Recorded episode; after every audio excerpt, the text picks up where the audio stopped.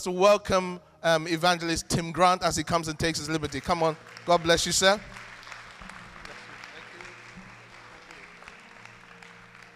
Bless you. It's good to be here. You can sit down, please. Let me just get myself sorted. God is good, isn't He? Sorry? God is good all the time. All the time? Amen.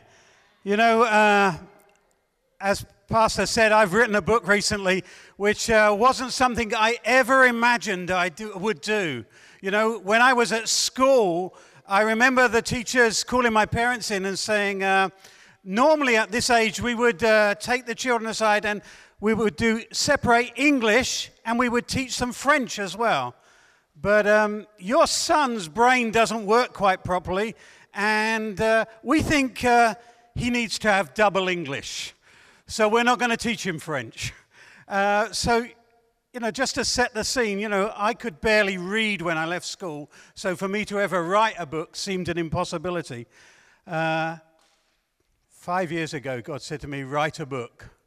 And for two years, I ignored him and just sort of said, That's not going to happen. I think at that time, I'd probably read four books in my whole life.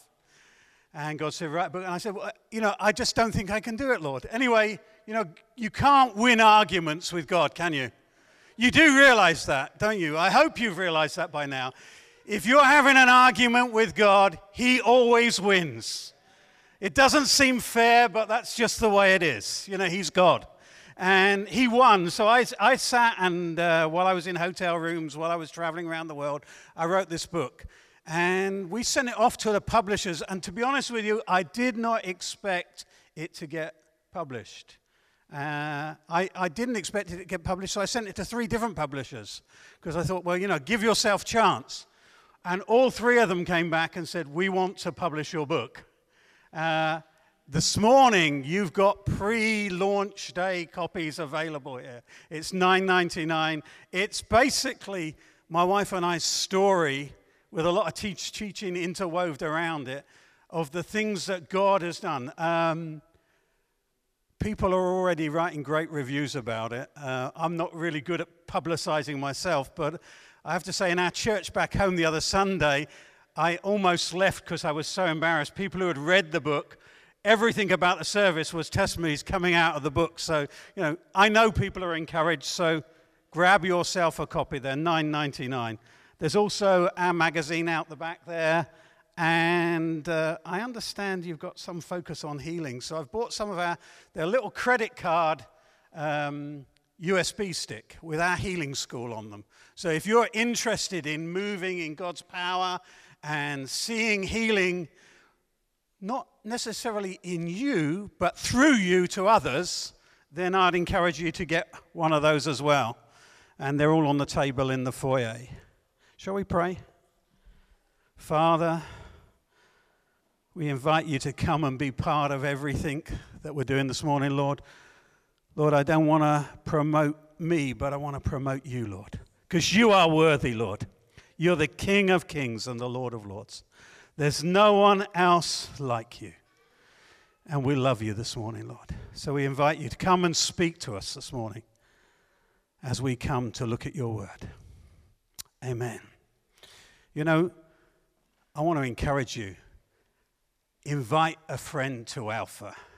Uh, it's been one of the most successful things that we as a church have done. At one point, we were seeing 22 people get saved on average every Alpha course we did but they can't get in saved unless you invite them to come along. And you know, this nation, things are changing in this nation. I really believe that God is working in people around our nation, and we need to be aware of that and be ready to be the vessels that He uses to speak to them.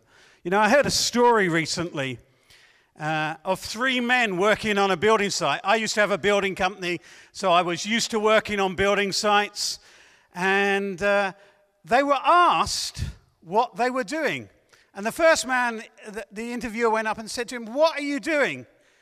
And he said, I'm laying bricks. And the interviewer went along to a second person and he said to him, What are you doing, sir? he said, I'm building a wall. And he went along to a third man on the site and he said to him, What are you doing? And the third man said, I'm building a great cathedral. They were all working in the same place, but they had a completely different perspective about what they were doing. You know, and I think it's time for us to get God's perspective on what we're doing. We are building the kingdom of God here on earth. Amen? And God wants us all involved with His plan and His purposes. You know, some people worry that we have got a huge influx of people from other nations coming into our nation. And they're worried, the church, I've read in Christian media, the church is worried about other religions taking over our nation. And you know, I just think they fail to see the point. God is giving us the opportunity, without ever leaving our nation, of preaching to the nations. And you know, that is exciting. There are people living in our nation right now that we would never be allowed to go to their nations. But God has brought them here. And we don't need to be fearful. We need to wake up and see what's going on. Because God is at work and He has great things planned. Let's turn to John chapter 4. You know, I've been meditating on this passage in John 4 for a couple of years now. It's where Jesus meets the woman at the well. You know, Jesus and his disciples have had a successful time of ministry. It's been noted that Jesus' disciples were baptizing more people in the Jordan than John's disciples were baptizing. And they've had this incredibly successful time, and Jesus says it's time to move on. You wouldn't find many evangelists doing that now, would you?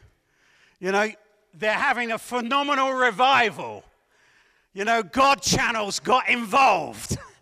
and, you know, and then they say, sorry, guys, we've got to go. And I'm sure the guys from God channel would say, what? You can't go? You know, but Jesus knows that God has got other plans and purposes for him at that time.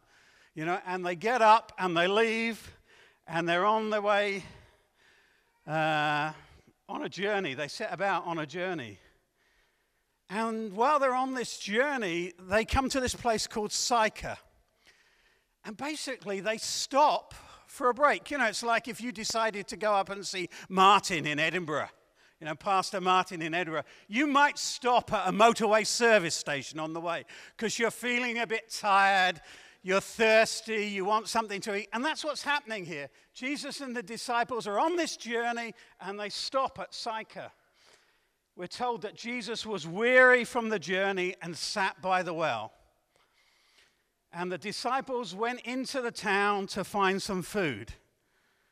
And when they return, they find Jesus talking to a woman who's come to draw water from the well. And the disciples immediately start to worry about all sorts of things. They're worrying why he's risking his reputation talking to a woman. They're even more worried that he's talking to a Samaritan woman, neither of which he should have been done in. According to the Jewish tradition of the time, a rabbi should not speak to a woman on her own. And Jews didn't speak to Samaritans. They didn't even acknowledge them. And here the disciples return and they find Jesus not only talking to a woman, but to a Samaritan woman. Then they're worrying about what he's had to eat and who's brought him something to eat because they went to get him something to eat. And he said he's already eaten. And Jesus looks at them and he realizes that their worries are distracting them from the purpose that God has for them. You know, worry can distract us from God's plans and purposes. You know, the enemy wants to get our focus away from the things that God is doing onto things that in the eternity are of little significance. You know, we started the beginning of this year I think some of you've met Kim, my wife, but we, the beginning of this year, she wasn't feeling particularly well. And I said to her, Well, you know, we, she hadn't been well for a few weeks. And I said, Let's just go down to the doctor and see what's going on. And we went to the doctor and we had a diagnosis that she had liver cancer. And I sort of said to the doctor, Okay, what's your prognosis? And he said, Well, she's probably got months. She might, if we treat her, have a couple of years. And you know, that news was fairly devastating. But then this passage of scripture came to my mind Jeremiah 29, verse 11, where God says, I know the plans I have for you plans to prosper you and not to harm you, plans to give you a future. I like the way the Living Bible puts it. It says, full of hope. And I said, God, you've got a plan to prosper us and not to harm us to give us a future full of hope. And that's what we're believing for. And, you know, Kim went in and had some surgery, and they were still saying lots of negative things. And we've had a year of that, really.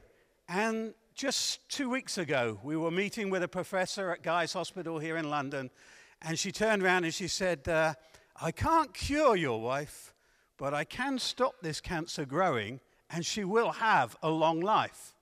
And I thought, well, you're getting there. The medical profession is catching up with what God is saying. They said she had no future and no hope, and now they're saying she's got future. And we're believing that her body is going to be a cancer free zone. You know, when we were sitting in the cancer ward, you know, you could be distracted by everything that's going around. You look at the other people, and, you know, I realized something. I realized we were sitting in a room full of people who had no hope and no future. We did not want to be there ourselves. But then I realized something else. Who is going to tell them unless some Christian comes here? And I realized we were there with a purpose. You know, and the night before she went in for her operation, we are praying. And the lady in the bed next door looks at us and she says, What are you doing? I said, Well, we're just praying for peace for my wife.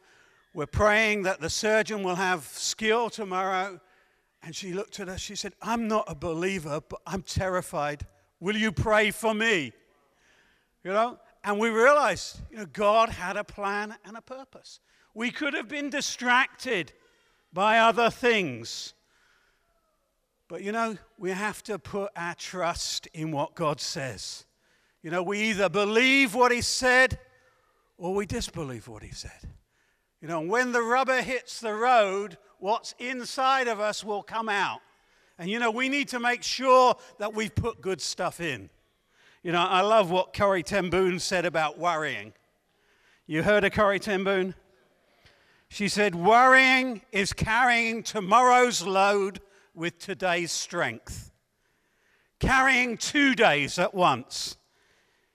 It is moving into to tomorrow ahead of time. Worry doesn't empty tomorrow of its sorrow, it empties today of its strength. You know, worry seeks to enslave us and reduce our strength so that we can't do the things that God wants us to do. Excuse me, I'm going to take my jacket off. It's warm in here. Perhaps it's just me. You know, some of the things we might worry about might seem important things. Some might even spirit, seem spiritual things. But if they distract us from God's plans and purposes, that could have disastrous results. You know, not only for us, but for the people of this world. Jesus tells his disciples in verse 34, he says that his food, the thing that sustains him, the thing that renews his energy, the thing that gives him life, is to do the will of him who sent him and to accomplish his work. You know, if we want to have that energy, if we want to have vitality, you know, if you're getting on a bit and you think, oh Lord, I'm aching a bit, I want to tell you, get about God's plan and purpose because you'll find that He will revitalize you. How do I know that? Because He's doing it to me.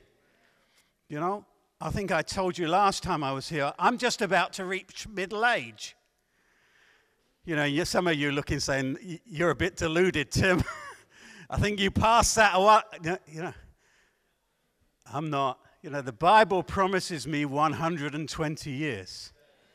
You know, so I'm reaching 60 next year. I'll be middle age. You do realize that three score years and 10 was part of the curse, and we've been redeemed from the curse, which means we get what we should have had before. You know, I read an article in the paper just a couple of weeks ago, and I thought the medical profession are catching up all over the show. You know, this article said that the natural life for a human body was 115 years. They said it should, they could find no reason why our bodies shouldn't survive 115 years. I thought, well, they're only five years out. You know, in the next few years, they'll get it to 120. You know? But we have been given that, you know, and if you want to have energy and vitality, then I want to encourage you get about what God has got for you to do. Doing His will sustains us, renews us, gives us energy. You know, Jesus was here on earth with one purpose in mind, and that was to fulfill his Father's will and to accomplish his work. He wasn't going to let tiredness or the weariness of the journey distract him from God's purposes. Just think about this. Imagine you were going up to see Martin and you stopped at Milton Keynes services. And God said to you, Speak to that lady. And you speak with her. And suddenly she rushes off and brings a hundred other people. And you're there having your lunch and your, your drink, and they want to know about Jesus. And they want to know so much that they encourage you to stop for two days. Amen. You're looking at me as if to say, that couldn't happen. No, that's exactly what happened. They were on a journey from one place to another. They stopped for refreshments. It wasn't a planned crusade, but the whole village came to know Christ. We need to lift up our eyes and see that God is at work, and His plan is that no one perishes, but that all come to know Him and enter into eternal life. Jesus said in Luke 19:10, "I have come to seek and save those who are lost." His goal was to fulfill his Father's will. He was doing that by submitting his life to God's plans and purposes. John 5, verse 19 tells us, Jesus speaking, he says, The Son can do nothing by himself. He can only do what he sees his father doing. You know, uh, have you ever really thought about that passage? Jesus says he only did those things he saw the Father doing. You know, God wants us to be involved in his plans and purposes. He wants us to see what he's doing and where he's at work. You know, if Jesus did it, it was to example to us how we should be living. You know, we need to see what the Father is doing. You know, I believe that God wants to show us much more than we can even begin to imagine. What does that mean? They're showing me a sign saying 20. I thought, no, I'm 40. Round the waist. You know, I believe that God wants to show us great things.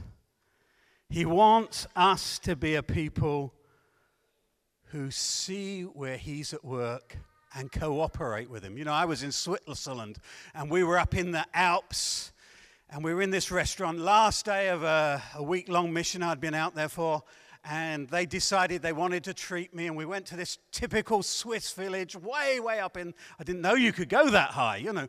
But uh, we were having Swiss fondue, and it was wonderful. The restaurant was absolutely jam packed.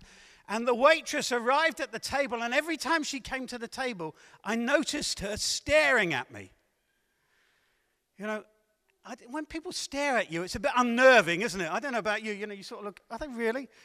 Yeah, she is. No. And she was staring. And I said to my friend, Why does she keep staring at me? He said, I think she fancies you. I said, Get real. Look at me. I said, No, it can't be that. So I said, Asked her why she's staring. You know what she said? She said, He has the most beautiful eyes. She said, I have never seen such beautiful eyes. She said, They sparkle. And you know what went through my head? The Bible says that the eyes are the windows of the soul.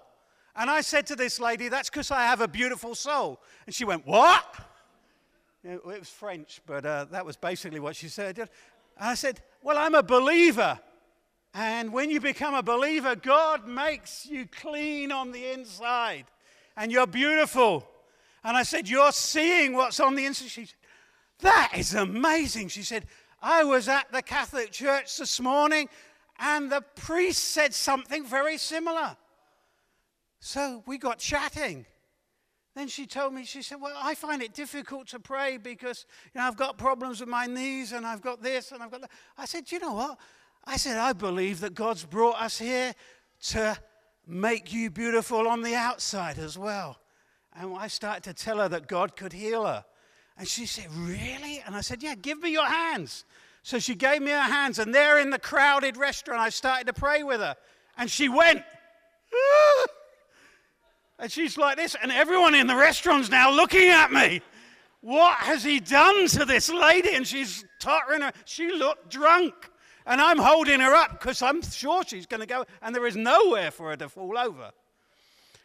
And she starts to get a bit more sensible. And uh, she said, What did you do?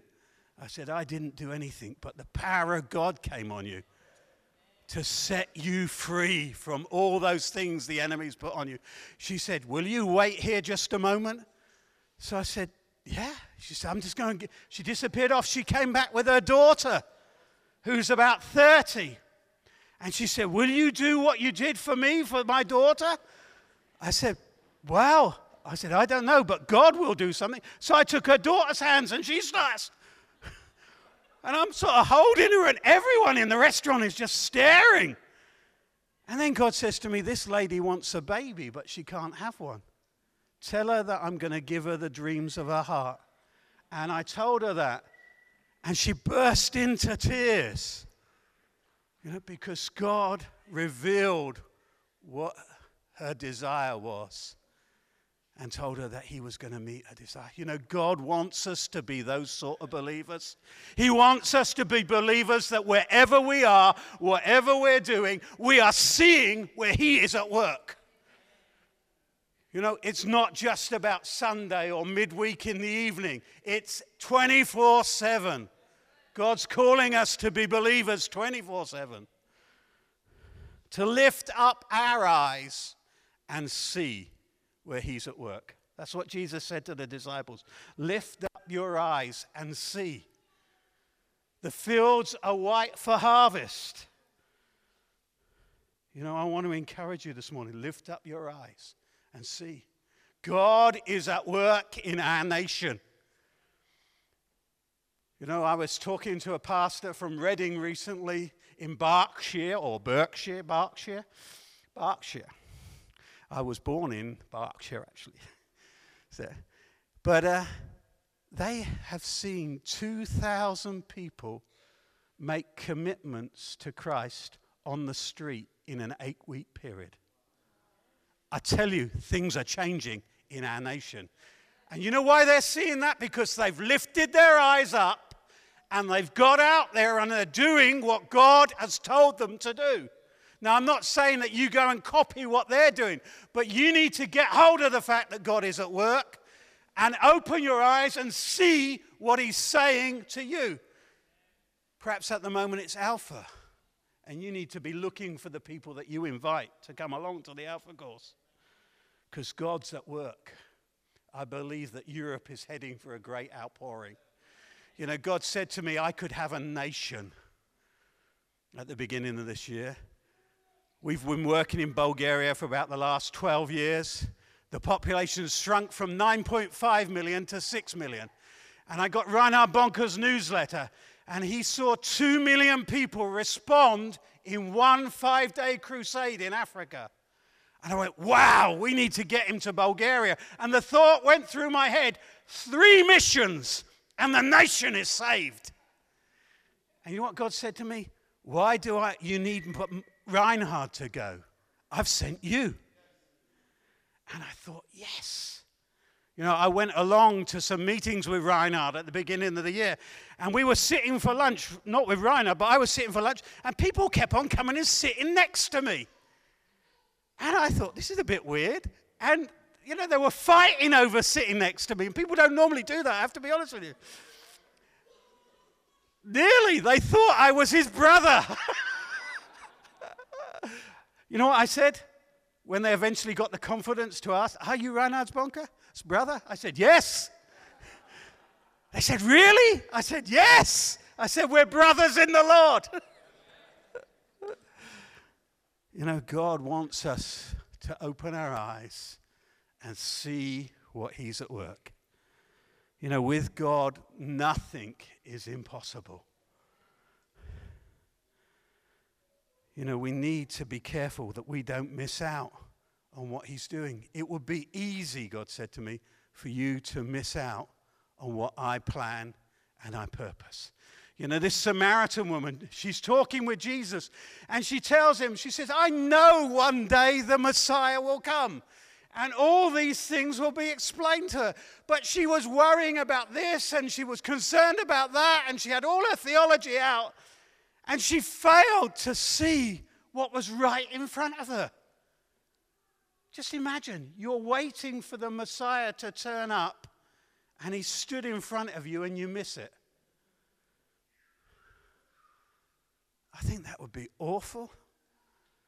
You know, that we could be right in front of God's plan and purpose for our lives.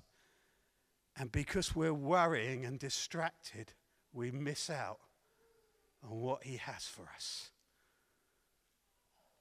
And we'll get to glory one day and He'll say, Well, actually, I wanted to answer your prayers for revival, I wanted to save your nation. But this lady that you met on this day was the key and you were so distracted by other things, worrying about other things that you missed it. Wouldn't that be awful? We need to be careful we don't miss out on God's plan. You know, I was in Bulgaria and I'd gone down to tidy my garden. I've got a house in Bulgaria. And I was going, you know, because uh, I'm only ever ministering when I'm down there, the garden was about this high, you know, in Gra. So I went down to tight, and my neighbor, who's Bulgarian, likes to learn English. So he turned up and he was wanting to talk English with me. And I'm thinking, I came to do my garden. Go away. But he wouldn't go away. I gave him big hints, but he didn't go away. And, you know, he just wanted to talk. So eventually I said, oh, we sat down on the steps and we started talking. He said, What do you do in Bulgaria? Well, I said, I, and I came to do my garden, but norm- another big hint, you know, please go and let me do my garden. I said, But normally I'm here preaching the gospel. He said, What? And I explained to him, he said, That's amazing. He said, I'm an Orthodox person, but. Uh, I don't know this God you're talking about. And that evening, I was going to do a leaders' meeting. He said, Can I come to the leaders' meeting with you? I said, Yeah. So we went to this leaders' meeting. And he, I was a bit concerned because he drank quite a lot, he smoked quite a lot, and his stories weren't the sort of stories you tell in church. So I was really concerned that these pastors were going to think, Tim brought this guy? We're there. And at the end of the meeting, I realized I had promised to do an evangelistic meeting after this one in another village further away. And I said to him, I'll get you a lift back. He said, No, I want to come. So he came to the evangelistic meeting. That evening, at, well, the next morning, actually, one o'clock, we are driving back.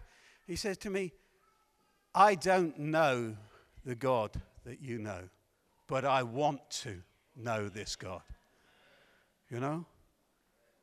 We can get distracted and miss out on what God wants to do. I said, This guy, come back tomorrow morning. And if you still want to know God, I'll introduce you. And one of my gypsy pastors came to work with me the next day. And Mitko came around, and there on the steps in our garden, we led him to Jesus. Huh? We cannot afford to get distracted. We need to keep our eyes open and our ears listening to what God is doing and saying. The most unlikely people that we meet, God is at work within them. It's His desire that no one in our nation perish. Yeah? Matthew 6, verse 33 says, Seek first the kingdom of God and his righteousness, and all these things will be added to you. You know, a kingdom is where a king rules. And if we're seeking God's kingdom, we're seeking his rule and his reign in our lives. Here on earth, he says, Pray, thy kingdom come, thy will be done, here on earth as it is in heaven. You know, I always think, I used to think that he was talking about the globe, the world we're living in. But you know, then I read Genesis one day and it said God created man out of the earth. And when he says, Thy will be done here on earth, I think he's also talking about this bit of earth that we inhabit. This bit of earth. That he's saying, let my plans and my purposes be the foremost things in your life. Bring his kingdom and his will to your piece of earth. Hear what he's saying and do what he tells you. You know, he also commanded the disciples to go into all the world and tell people the good news. What was the good news? He said, The good news is that my kingdom is at hand. It's so close you can reach out and grab it. Thank you. You know, I preached on that in a meeting. And afterwards, I'm praying for this lady with lung cancer. And as I'm praying for her, God said, In my kingdom, there's a new pair of lungs for this lady. I said, I know that, Lord. He said, Well, reach out and give them to her. I said, What? He said, Just reach out into my kingdom because it's so close that you can reach out and grasp those lungs and give them. I said, Really? He said, Yeah, close your eyes. And I closed my eyes, and in that moment, in my head, I had one of those videos run, and I saw a pair of lungs inflating and deflating. And God said, There they are. Give them to this lady. I said, But they're in my head, Lord. He said, No, they're in my kingdom. And my kingdom's very close. So I looked at this lady and I said, God's got a new pair of lungs for you. And I just went like that. I said, Here they are. And you know what? She, she looked at me with what? She wasn't a believer. She looked at me as if I was completely lunatic. And I said, Have a new pair of lungs. She left the meeting very quickly. One week later, she rang me. She said, I've just been for the second scan. They did a body scan where they found the cancer in my lungs. They sent me back for a targeted scan to see how they're going to treat the cancer in my lungs. She said something very strange happened. She said the consultant's sitting there and he's going, Oh dear, oh dear. She said, What's up? He said, um, Well, there's a problem. She said, What do you mean there's a problem? He said, We can't find the cancer. He said, but it's very strange because he said, I'm looking at your previous scan and I'm looking at the scan you've just had done, and it doesn't even look like you have the same pair of lungs. And she remembered what I said. And she phoned me and she said, This is what has happened. Then she said, Will you come and talk to my friends from the cancer clinic? I've got 12 of them coming for coffee.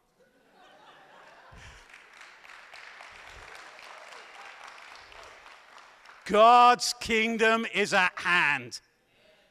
We need to recognize that we are sons and daughters of the King, and we can reach out and bring His kingdom here on earth. We need to lift up our eyes and see where the Father's at work. You know, people in this world have all sorts of needs. Some of them are practical, some of them are physical, some of them are emotional. And maybe they need healing in all sorts of ways. But their most pressing need is a spiritual need. They need to be forgiven their sins and to enter into a relationship with God. All the other things will not hinder them on the way.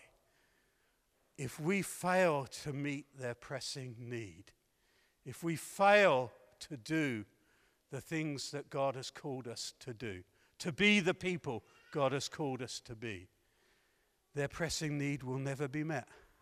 We cannot afford to miss out on what God is doing and saying. God is more than able to meet their needs. And the answers to all of their problems are to be found in His kingdom. But how will they hear unless somebody goes? You know, T.L. Osborn, the, the great evangelist, died a couple of years ago, used to say regularly, You're the only Jesus some people will ever see. What sort of Jesus are they seeing? Are we reflecting his glory? Are we the people of power that he intended us to be? Are we bringing things from his kingdom into this kingdom. Because if we're not, we're selling this world short. We're called to be a people of power. Jesus told the disciples to wait in Jerusalem until they were clothed with power from on high. You know, we cannot afford to be non believing believers if we want to see our nation transformed. We need to be people who hear God's word and see where He's at work. You know, in Matthew 9, verse 38, Jesus encourages the disciples to pray to the Lord who's in charge of the harvest. Ask Him to send out more workers into His fields. You know, I have been at so many prayer meetings, you know, and We've prayed up a storm. Lord, send workers into the field. You know, we can really get on board with that prayer, can't we, Lord? Send workers out into the field, Lord. Raise up evangelists to do the work. You know, I don't know why the people that split the Bible up into chapters put the chapter break just there. But that's the end of Matthew 9, the beginning of Matthew 10. Jesus gives the disciple the, the disciples the answers to their prayers. You know what he says? Go. He says in one verse, pray for the Lord to send workers into the field. And in the next verse, he says, You go. Tell people the kingdom of heaven is at hand. Heal the sick, raise the dead, cast out demons. Freely you have received, freely give.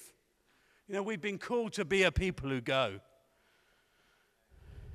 You know, at the beginning of this year, I felt God said to me, There has never been a problem with the harvest, but there has always been a problem with the laborers. I went, Ouch. He said, All through history, you will find men and women who've lifted their eyes up and have seen that there is a harvest, and revivals and outpourings have happened throughout the centuries. He said, There's never been a problem with harvest. He said, It's just been a problem with people who haven't got their eyes lifted up and are seeing where I'm at work. God is at work in our nation. His kingdom is at hand. He wants us. He's given us authority to be a people of power. You know, He didn't command us to pray for the sick, He commanded us to heal the sick. You know, whether they're emotionally, physically, whatever way they're sick, spiritually, we have the answer. We're called to take the good news. I think it was Kathryn Kuhlman, the great evangelist of the 50s, who once said, God isn't looking for silver vessels. It isn't golden vessels he needs. It's willing vessels he wants. Are you willing this morning? Because God is looking for men and women who are willing to lift up their eyes, trust Him to meet all their needs, whatever they are financial, physical, emotional. He says, don't worry about these things. He says, seek first my kingdom and my righteousness. Have a right relationship with me. And I will supply everything else that you need. You know, some people say, well, it's all right for you, Tim, you're the evangelist. I want to tell you, it's not difficult being an evangelist. Jesus told me, I've sent you to reap that which others have sowed. You know, somebody else has done the work, basically. You just go and reap the harvest. He's calling us to reap that which has been sown. He's calling us to bring in the harvest. It's not difficult. This Samaritan woman, she had met Jesus for just a few moments. And she goes back to the village and she says, Come meet a man who told me everything I ever did. And the whole village came out to meet Jesus. You know, she added a little phrase on the, the end of her statement, Come meet a man. She said, Could this be the Christ? She wasn't even sure then. She knew nothing. But her words had power, and people followed her to Jesus. When we tell our stories, our words can have the same power, and we can lead people out of darkness to Jesus. It doesn't matter how much you know. Yes, it's good to know more, but she knew nothing. She just knew that she had met somebody she wanted everyone else to meet. You know, it's time to stop making excuses and to get hold of God, to hear what He's saying and do what He tells us. I know I've run out of time, but I'm just going to tell you one more story because it's relevant. We ran Alpha back in our church. And there was an old lady, she was in, se- uh, in her 70s. Anyone here in their 70s? Put your hand up. No? All younger than that? 60s? Am I the oldest? I'm 60. Yeah. okay. She came up to me on her two walking sticks. Her name was Winifred. And I'd been encouraging everyone to invite people to Alpha. And she walked up to me and she was a bit grumpy. And she said, Tim, you need to realize I'm 75, I think she was. I'm really old and all my friends are dead. So I ain't going to be inviting anyone to Alpha. So I said, Okay, Win. I said, Will you do one thing for me? She said, What's that? I said, Will you go home and ask Jesus what he thinks about what you've just said? She said, I'll do that. So we left. The next Sunday morning, Win turns up to church and she's got a friend with her called Edna. I said, Win, I thought you didn't have any friends. She said, I haven't seen Edna in 25 years. So I said, Oh, she said, Edna's husband's just died. And she asked me how I coped when my Jim died.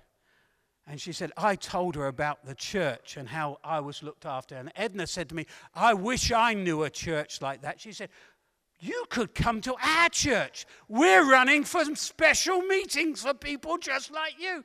So Edna came along to Alpha. And guess what? Edna got saved. The next Alpha course, Edna invited her daughter and her neighbor, and they got saved. The next Alpha course, Edna's daughter invited her sister and her friend. Her neighbor invited her daughter in law and her neighbor, and they got saved. In one year, 28 people had come to know Christ because one old lady asked God, Do you want me to talk to somebody about Jesus? Do you want me to invite someone to Alpha? Just imagine if every one of you invited one person to this Alpha course and that resulted in 28 people getting saved. I don't think this room would be big enough. You know, we serve a greater God. It says, Greater is he that's in you than he that's in this world. And we need to lift up our eyes and see what he's at work because he wants us to cooperate with him. He has thousands, if not hundreds of thousands of people in this city that need to know him. He's bringing people from all over the world to this city that you might tell them about Jesus. Will you lift up your eyes and see them? Will you? Will you hear what he's saying? And will you do what he tells you? If you will, we will see revival in this nation. Amen? Amen. When we were worshiping beforehand, God spoke to me just about some people here. There's somebody here, a man who's got problems with your prostate. There's somebody else here, you've got a sports injury or something, you've damaged your knee. Uh, there's another person, you've got a weakness in your bladder. There's somebody here, um, you've got pain in stiffness, more of a stiffness in your neck. There's somebody else, you've damaged your back. There's someone, I feel like it's like a throbbing in your eyes, where there's a pressure on your eyes. Um, I'm not sure whether it's the same person, but you're someone else is getting a pressure on their forehead, like a, a headache, but it's more than that. If that's you, just stand up where you are. I'd like to pray with you. Okay, just come down the front now quickly. Wow. Can you come across the front here? That's it.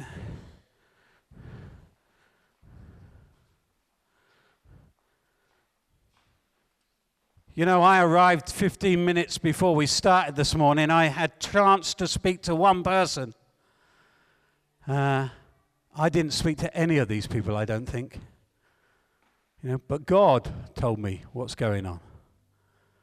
Now, this is a sign that God wants to heal people. And if you're sick and I didn't mention what's wrong with you, come and join them now because God isn't interested. He doesn't love these people more than He loves you. This is just a sign.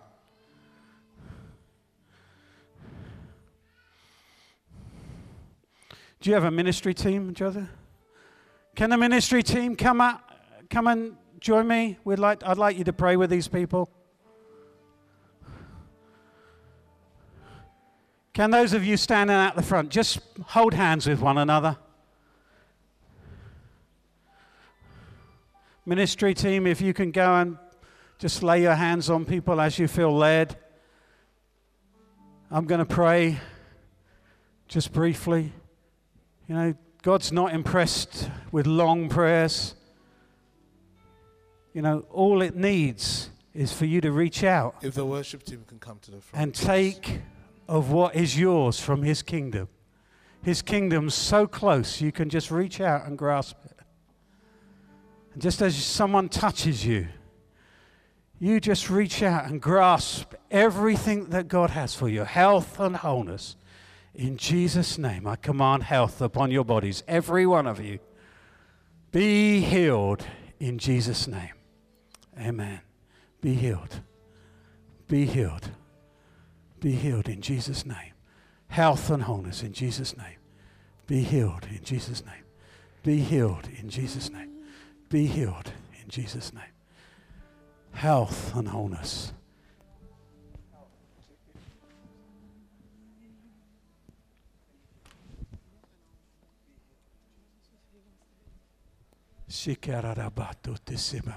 As soon as someone's prayed with you, just start to check yourself out. See whether whatever it was that was causing you, if you couldn't function some way, just check it out. See what God's doing. Be healed. Be healed. Be healed. In Jesus' name, be healed. Health and wholeness. Health and wholeness in Jesus' name. Strength and healing. In Jesus' name, be healed. You know, sometimes when I pray with people, people get healed instantly. I believe that's a miracle. But other times, sometimes it takes a few moments, maybe in a few hours. One lady I prayed with in Bulgaria had had a stroke, was paralyzed down one side. She didn't appear to be healed at all. The next morning, she woke up and she'd got full use back in her body. Every part of her was healed. You know, the Bible says, talks about miracles and healings. Sometimes the supernatural power of God comes in and quickens your mortal body so that those healing processes are manifest in you. So don't give up. Trust God. Amen. There is power in the name of Jesus to break every chain, break every chain. Why don't we rise to our feet? every chain. Let's just worship the Lord with the team. There is power in the name of Jesus. There is power in the name of